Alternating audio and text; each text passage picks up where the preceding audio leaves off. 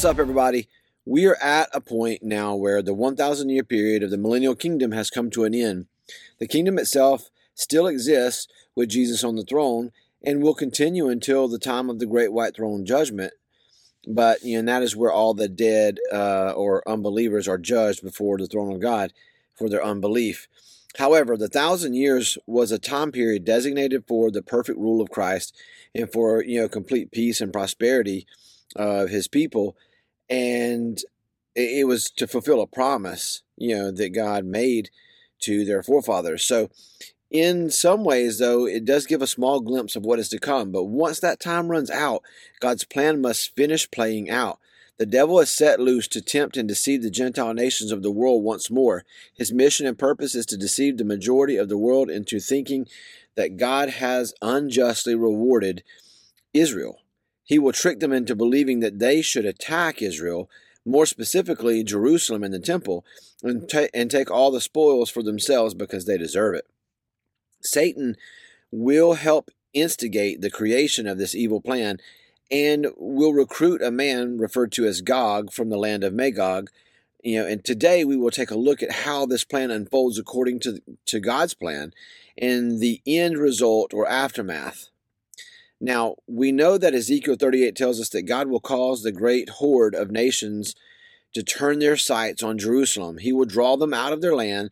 The evil plan is is set in motion by the devil who is playing right into God's hands. The nations will believe they can win because of their numbers and because Jerusalem has no walls or defenses. They did not need to they you know they didn't need them under the millennial kingdom. And Israel has no enemies until Satan is released. So it will appear as though they are completely defenseless and they will think, man, that is an easy target. What I see here is that as soon as the devil is loose, he will go straight to provoking man's pride and greed. He will foster envy and jealousy. He will cause the nations to covet what Israel has and fool them into believing they deserve it. They deserve to take it and should take it. Isn't that, you know, really what he does today? He fools us into believing uh, you know, these lies that that really just play on our sin nature. You know, his tactics have remained the same throughout the ages because they work on sinful man, especially those who are not covered by the blood. You know, that being said, let's take a look at what Ezekiel says in chapter 30, 38, verse 7 through 9. He says, Get ready, be prepared, you and all the hordes gathered about you, and take command of them. After many days you will be called to arms. In, in future years you will invade a land that has recovered from war, whose people were gathered from many nations to the mountains of Israel, which had long been desolate.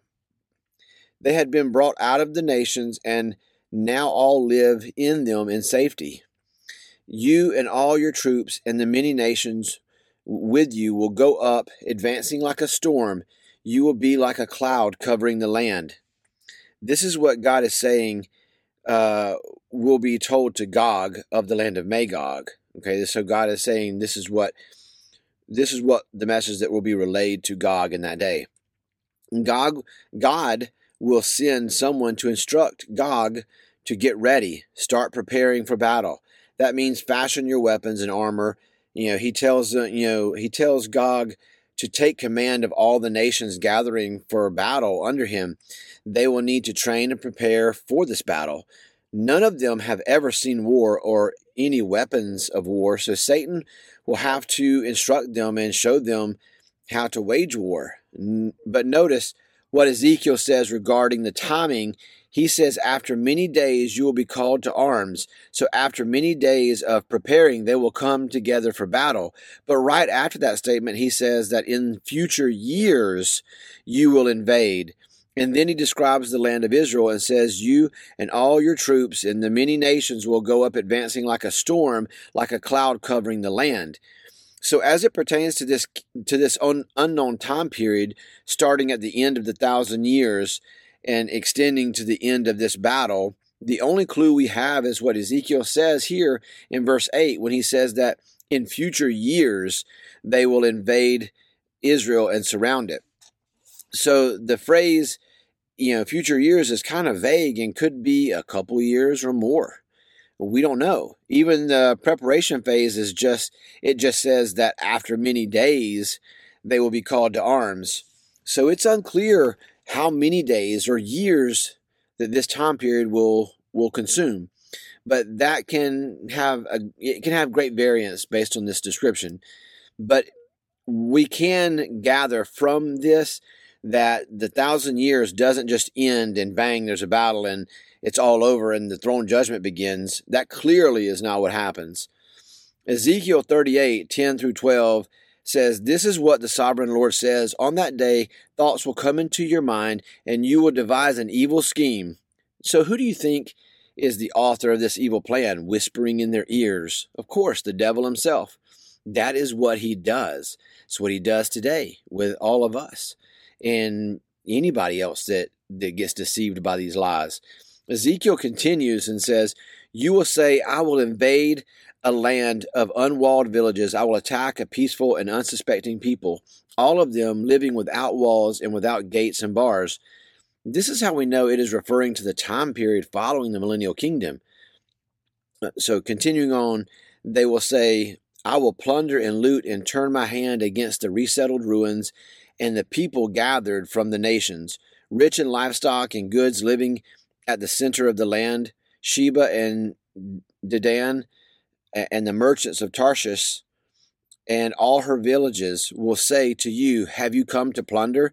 Have you gathered your hordes to loot, to carry off silver and gold, to take away livestock and goods, and to seize much plunder? So they will covet what Israel has and will see them as an easy target.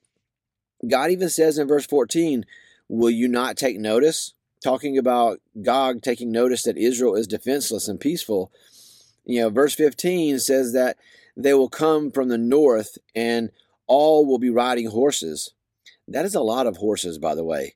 The entire army is on horseback. And remember, it's, is, it's a number so large that it can't even be counted, like the sands on the seashore. But verse 16 reveals God's motive and purpose of his plan and why he causes this great army to invade Jerusalem or surround Jerusalem, invade Israel. God says, You will advance against my people like a cloud that covers the land. In the days to come, Gog, I will bring you against my land so that the nations may know may know me when I am proved holy through you before their eyes. Even here it says, in the days to come, alluding to the nature of this unknown amount of time. But God is clear that He will bring this army, uh, this great army, out of their lands and cause them to march on Israel, so that His people and the rest of the world may know that He is the holy God, the God of Israel. Verse 17 tells us that in that day, in the day of Gog, He will be reminded that He is the one that God's prophet spoke of long ago. Verse 18 through 22 describes in detail God's judgment on this army that invades Israel. This is what will happen in that day. When Gog attacks the land of Israel, my hot anger will be aroused, declares the sovereign Lord. In my zeal and fiery wrath, I declare that at that time there shall be a great earthquake in the land of Israel. The fish in the sea, the birds in the sky, the beasts of the field, every creature that moves along the ground, and all the people on the face of the earth will tremble at my presence. The mountains will be overturned, the cliffs will crumble, and every wall will fall to the ground. I will summon a sword against Gog on my mountains, on all my mountains, declares the sovereign Lord. Every man's sword will be against his brother. I will execute judgment on him with plague and bloodshed. I will pour down torrents of rain, hailstones, and burning sulfur on him and on his troops and on the many nations with him. This sounds like, you know, classic, you know, tribulation judgment from God. Uh, he is very consistent with his methods, to say the least. And here we see another scene like we saw during the tribulation period. The whole earth trembles at his presence. There is the all too familiar earthquake, um, except this one is isolated to the land of Israel because obviously that's where the army is at. Uh, then, like before the mount, uh, you know, when I say before, like in tribulation, uh, during the judgments of tribulation, um, like that time in this at this point, the mountains will um, will be overturned. They'll they'll come crashing down basically, and the cliffs will will fall as the mountains crumble, and all the walls will fall to the ground. So after the world is rebuilt for the millennial kingdom, God will destroy it partially once more to show His great power to the nations. Then we see another familiar tactic that God uses against His enemies. He causes the army to turn on one another, killing each other. God's people will not have, you know, to fight at all. God says he will execute judgment on Gog with plague and bloodshed. He causes a massive storm of rain, hailstones, and burning sulfur to fall on Gog and all the nations with him. And verse 23, you know, tells us, you know, God reiterates why all this had to happen this way. And so he said, and it says, and so I will show my greatness and my holiness, and I will make myself known in the sight of many nations. Then they will know that I am the Lord. We have to understand that these nations have had a long time to come to faith, but have chosen their sin nature over faith in Jesus. Now, they have profaned the name of God so long enough, so God will use them to show his holiness and glory to all the world by executing judgment on them for their wicked hearts that refuse to put their faith in Jesus and in Him. In chapter 39, Ezekiel goes on to give even more details regarding the defeat of this great army by the Lord, saying, God will strike the bow out of their left hand, and the arrows will drop from their right hand. This indicates the weapons being uh, obviously made of wood, as well as the primitive nature of the weaponry used in this battle you know in chapters 30 in chapter 39 verse 4 through 5 god says they will fall and he will give them as food to the birds and beasts of the field like he did to the army that attacked jerusalem under the leadership of the antichrist at the end of the tribulation period you know at the battle of armageddon. Then in verse 6 here in chapter 39 god says that he will send fire on magog. Remember that is the land that all these nations basically uh, and great army came from. So God will punish all the wicked in those lands as well as those on the coastlands, which is where some of them came from as well. So God doesn't just punish the armies that gather around Jerusalem, He punishes the lands that they came from as well. Then in verse 7, God says, I will make known my holy name among my people. I will no longer let my uh, I will no longer let my holy name be profaned, and the nations will know that I am the Lord, uh, the Holy One in Israel. That is three times now that God has stated his purpose, each time bringing more clarity to his purpose. That means we should take notice. In the end, God will not allow the wicked to go unpunished, and the world will know he is the Lord and Israel will see the holiness of God as he defends them just as he promised. Ezekiel 39 9 through 10 says, Then those who live in the towns of Israel will go out and use the weapons for fuel and burn them up the small and large shields, the bows and arrows, the war clubs and spears. For seven years they will use them for fuel. They will not need to gather wood from the fields or cut it from the forest because they will use the weapons uh, for fuel. This lets you know that the majority of the weapons and equipment are wooden, as well as how large the quantity of these weapons will be, and they will not have to look for wood to burn for seven years. It will take them seven years to burn up all these wooden uh, weapons from this battle you know, that they collect, you know, for seven years, they will collect the weapons and use them for firewood. So that tells you just how vast and numerous uh, this sea of just weapons laying around must be. You know, that's a lot of weapons. This begins, though, this begins the seven year cleansing period that takes place as soon as the battle is over. Verse 11 says that God will give Gog and this great army a burial place in a valley east of the sea, the sea being the Mediterranean Sea, and the most prominent valley in that area is the Jordan River Valley. But in that day it will be called the Valley of Hamon Gog, which means a horde of Gog. There will be so many buried there that it will block the way for any traveling through, and the Jewish people cannot travel over the graves of or burial places of the dead. So it will block the way for anyone passing through. Verse 12 through 14, God says that for the first seven months of this seven year cleansing period, the Israelites will initially be burying the dead in order to cleanse the land. Then he goes further and says that all the people of the land will go out to bury the dead and they will remember that they will remember the day God destroyed their enemies. He says that people will continually be employed along with along with others, meaning Gentiles too. They will spread out across the land, burying any dead body they come across.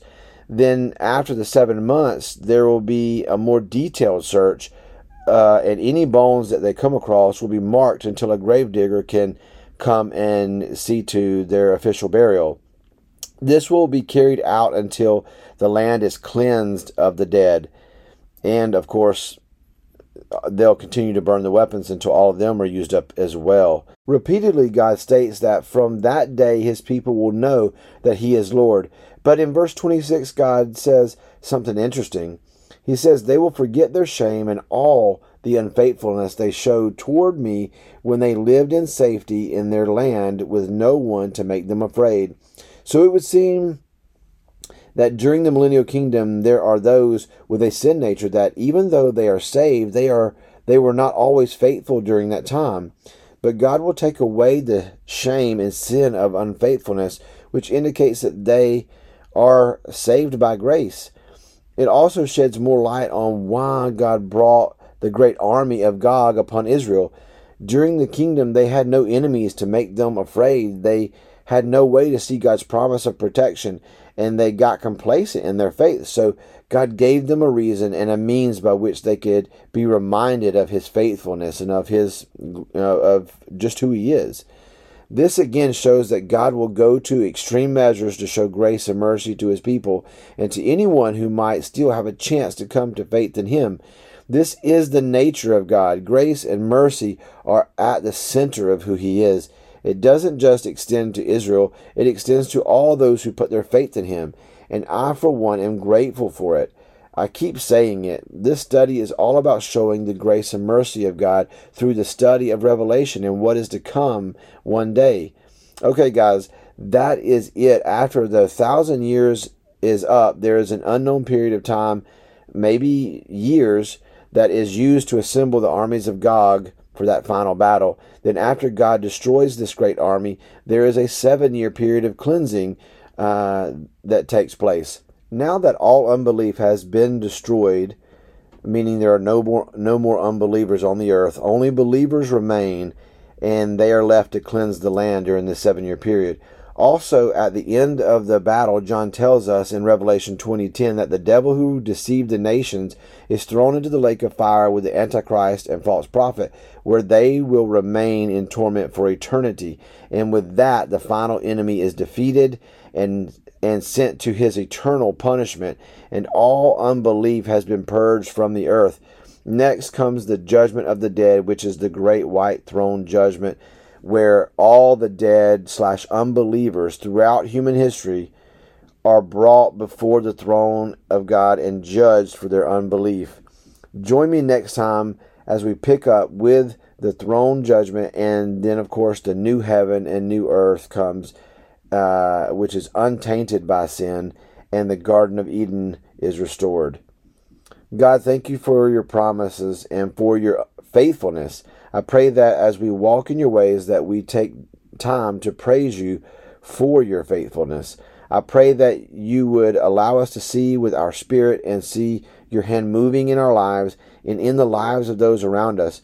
We are your people, Lord, and you are our God.